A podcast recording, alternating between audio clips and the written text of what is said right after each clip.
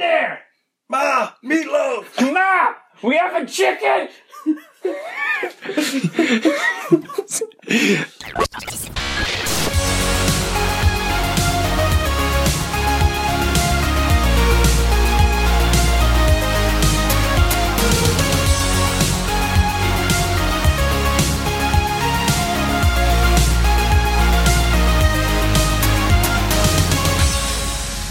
It's the Tuesday Knight Podcast. The podcast about the stories we make while playing the games we love on, around, and under the table. I'm talking tabletop games, board games, if you will. And this is our last episode before the live Gen Con recording. Happens Saturday at 6 p.m. And I decided I would do this low key because we're short on time and this is an inside peek as to what it takes to prepare for Gen Con. Because with me, I have my other half, Sean McCoy. Heyo, how's it going? And I think what we'll do is we'll just pass the iPhone I'm using back and forth. So if the audio sounds crappier, that's because it's using the iPhone. So we've got Gen Con. We got a lot of business to do. I've got a list of things we need to bring to the convention.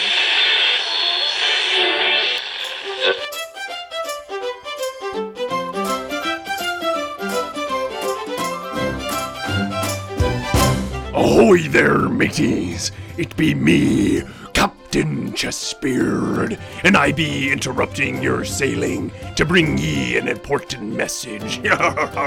you see, this be the 94th episode of the Tuesday Knight Podcast, and in this episode, that lily-livered Alan Gerding and that jellyfish bone Sean McCoy continue to talk about what it takes to prepare for a big convention, the biggest game convention in America. It is Gen Con. And if ye be weak of heart and can't bear the stormy seas of hearing the nitty gritty details of what it takes to prepare for such a convention, well, ye probably don't want to continue listening. Nay, throw yourselves overboard on this here adventure. Give up and return to being landlubbers, for you're going to hear nothing but what they be doing at the 50th Gen Con. Not sure if ye heard, but this be the biggest Gen Con they've ever had. Never before, to the knowledge of Captain Jess Beard, that's me, has there ever been a Gen Con where the tickets have been sold out. That's right. You heard me correct. The Gen Con tickets have sold out. This will be one crowded convention. But if you still want to hear what it takes to prepare, well, let's raise the mizzen and hoist the anchor and set sail as we continue the conversation that is already taking place.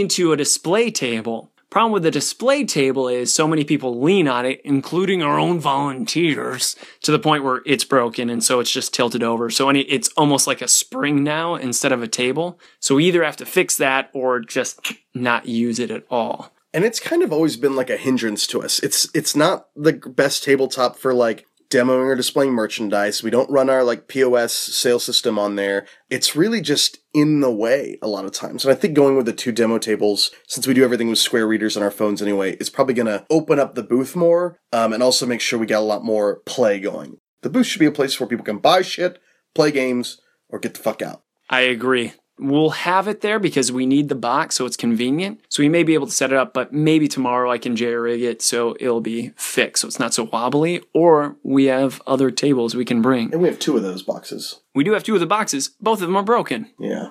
See? from people leaning on it. Also, I'm bringing some surprises for knaves that come on down and visit us at our booth and let me know that they're a knave. If you see Sean or myself, let us know you're a knave, a listener, or heaven forbid, a knight. Oh man, that'd be great to see some of our knights.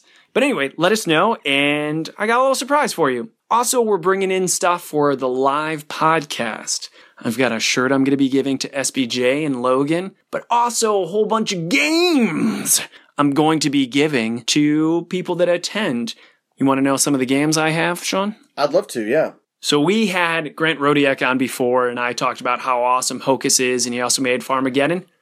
Giving some copies of that away. Woo! If you like Texas Hold'em, you're gonna love Hocus. Also, I talked about Exit the Game, how it won Spiel des Jahres previously. I'll be bringing those, giving those away to some lucky people that come to the podcast recording. Here's the big one. I'm really excited about this one. Sean, between you and me, what's our favorite game that is out of print? Plato 3000. Boom! I'm bringing some not even open copies of Plato 3000 because when I heard it was out of print, I went ahead and bought a crap ton of the last copies they had because I knew they'd make great gifts, and I still have a copy. How many do you have? I believe one unopened one to give away. so some lucky listener that attends the podcast will actually get a copy of Plato 3000. Damn. Remind me to talk to you about that because Lindsay's been hounding me to ask you for a copy because ours is getting like old. She was like, Alan has copies? She's like, see if you can get one. Ours is falling apart. I was like, I'll just laminate our cards or sleeve them. Yeah, because we play ours all the time. It travels with us. It's in our purse a lot. You know, it gets banged up. It's been in the woods. It's been on planes. It's been on restaurants. And so she was like, if Alan's got extra copies, please find one because we put it through the ringer.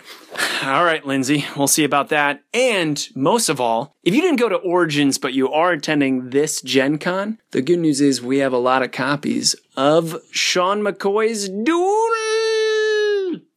One of the interesting things I did on Necrobumicon is if you backed at the $50 level, I randomly put in Mothership, Duel, just like fun stuff to give away. Never heard back from any of those people. Cracker Jack boxes. yeah, I think it's fun if you like back at like an extra level to randomly get like a surprise because, you know, you paid a lot of money and I love that stuff. I don't like getting like a bunch of postcards and stuff. I do like getting stickers.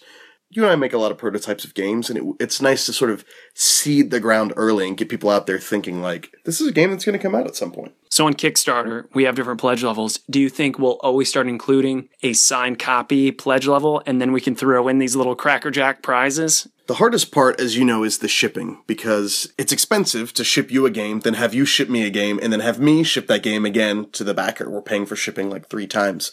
At the rate they're paying, they're paying $50 for a $25 game. It's actually a really good deal because that extra 25 pretty much just goes to cover all that shipping. So we don't make a ton extra money off of it but it is a nice way to connect with some of our more diehard fans. So I don't know if we'll always have a sign level because we do a pretty good job of signing unique copies that people want at shows. But I think as time goes on, especially with the podcast itself and, and the future of the podcast, I think we're going to look for more ways to connect with some of our knaves and our knights and our diehards to get them cool little goodies and giveaways and let them know that we appreciate them and that they're special. Yeah, if you care about us, we'll care about you. Relationships are quid pro quo. That's right. You scratch my back, I scratch yours. But the funny thing about my back, Jules, is it's look. Um, so we're also gonna have a little raffle advertising is what I want to do because we're doing you mad bro. We're publishing that. And so we're going to get to showcase it at this Gen Con. So the idea I have, which with your blessing, Sean, is we're going to print out some feedback forms. And what you do is you show up, you fill out some feedback after you play, and we put in your feedback form in a raffle for some goods as well. Maybe a podcast t shirt or something like that. Sounds good to me. I love that idea. I think one of the biggest things that made Terms at a Boom successful was that early on it established its own community. There were people who liked the game, whether we were going to do anything with it or not. They loved the prototype, they loved the print and play. And so for every game, finding its true fans, finding the people who are going to love that game and connecting with them the most. So with any new game, we want to get it out there and have people find it and play it so that we can start seeing like, who does this game really resonate with? So that's the other cool thing is one of the prizes in the raffle is going to be the beta copy of You Mad Bro. Speaking of You Mad Bro, I think we've already done this before, but screw it. We should do another elevator pitch for You Mad Bro. What is what is a character that you think you're really good at? What's your best impersonation? I don't know. Who do I do? I'm always doing tiny impersonations. Like, did you see that show Crashing? I did not. Oh, okay. He does these like one second impersonations where he's like Arnold Schwarzenegger. But that's it. That's all he can do. How about this? Strong Bad's Teen Girl Squad. yep. Arrowed. Right. Hmm. Okay. All right. I can do that. Cthulhu uh, awakens at the bottom of the ocean. Hmm. Promptly dies from pollution, and his corpse washes up on the Jersey Shore. You are a boardwalk bro looking to impress some babes. But they are demanding that you grab some tentacles off that nasty dome and don't care about the stuffed banana you wanted to ring toss. Keep grabbing tentacles until you either give up or go crazy in this pub style push your luck card game. Tentacles. Stop. okay. You just talked about the theme. The way I would explain it is it's blackjack but better. Blackjack, but better. It's a pretty, pretty bold claim. It's a pretty hefty bet there. Well, what do you enjoy from blackjack? It's basically press your luck, and instead of going over and busting or not getting enough, it's simply get as many points before you draw the you mad bro card, and that's the game. Yeah, it's definitely press your luck uh, distilled into its strongest, potent essence, like the like a strong vodka. Yeah, it's the purest press your luck. Cool. Here's another thing we need business cards, so that when people stop by the booth, we can hand them our business cards and say, this is how you contact us. So another thing we're going to do is we're going to have invites to the podcast to different businesses. So if they have a new product, if they want to pimp themselves or something, they can come on and talk about it on the podcast. Anything I'm forgetting that we need to bring? Uh, t-shirts for volunteers. Yeah, that's on the list. I totally forgot that. We have to clothe our volunteers. Speaking of volunteers, we should talk about our volunteers. I thought a funny way to introduce them would be to just go down the list, but not say their names, just say their worst quality, and see if everyone could figure out who they are. Okay. All right. I'll, I'll, I'll, I'll start. No, we're totally doing this. Worst quality. I'll start with one. And y- y- do you want to guess or do we leave it to them to guess? I think we just leave it ambiguous. Okay. One of our volunteers is Weenie. Yeah, I know exactly who you're talking about. One of our volunteers is doesn't like our games. I know who you're talking about. I totally do. I will say really sweaty in the morning. Yeah, I know who you're talking about. One of our volunteers has. this is hard. I'm not naturally a mean person, so I'm trying to. Do it all. You can do it all? Man, this sounds so mean. We're gonna have to cut this. This is awful. This is the worst thing in the world. okay. All right. All right. Then this is what we'll do. I'm going to talk about their best quality, and then you tell me who you think the volunteer is. Perfect. Sounds great. Okay. Best hugger. It's got to be Eric. Hell yeah, that's Eric. Woo-hoo-hoo. Eric come down, big bearded man, fellow CrossFitter, doing the wads in the box. Is he still doing CrossFit? I think so. Yeah, absolutely. That's like two or three years on a row that we've seen him where he's he looks like a not a Greek god, but like a Norse god for sure. He's a Viking. yeah, He's a Viking. absolutely a Viking. Like a, a fighting Viking, not a drinking Viking. Right. Yeah. Norse, for sure. How about brilliant designer? It's got to be Ben Canelos, designer of uh, Red Scare. Boom! Very good. What if I say, I don't know, you give me one. Most enthusiastic. That would have to be Justin. Absolutely. Justin Erdman, very enthusiastic. How about this one? Most cool as a cucumber. Ooh, that's tough. We got a lot of people. It's got to be. I want to say Chelsea. Yes, that's Chelsea. Very good. She's just very cool as a cucumber. Like she doesn't freak out. She's down for whatever. She's really dependable. I don't know, you want to do another one? Um, worst with customers. I thought we were doing compliments, Sean. That's the best quality he has. Don Stroud. and he's our lead booth ape, too. Like, he's our go to guy. He does really good work. I, I could say most consistent and reliable. oh, absolutely. I mean, he, unlike some of our other volunteers in the past, he understands like where to be, what to do to tell people like, hey, I'm going to be gone for this amount of time or I'm running late. You never have to worry about things like the money disappearing, product disappearing. When he's there, everything goes fine. And he's also been our most consistent volunteer by far. He's not missed a single show.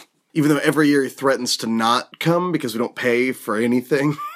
That's bullshit, Don. We pay for your hotel. We pay for the shirts on your back. We even give you a hygiene pack. That's right. If you volunteer for Tuesday Knight Games, we give you shampoo, plenty of deodorant, breath mints, mouthwash. Basically, we want you to smell good so people want to come by or at least not go running away from our booth. I've got one for you. Best quality. Um, stupid butt face. That's got to be Lindsay. That's Lindsay Road. You got it. Yeah. I also realized what I realized was I said ingenious designer, and Lindsay has to be listening. They like, oh, he's talking about me. Oh, that's funny. That's good. That's good stuff. that was fun. So the volunteers will be there at various times. I'm going to try to be there almost the entire time. But each of our zany volunteers, oh, I forgot the two.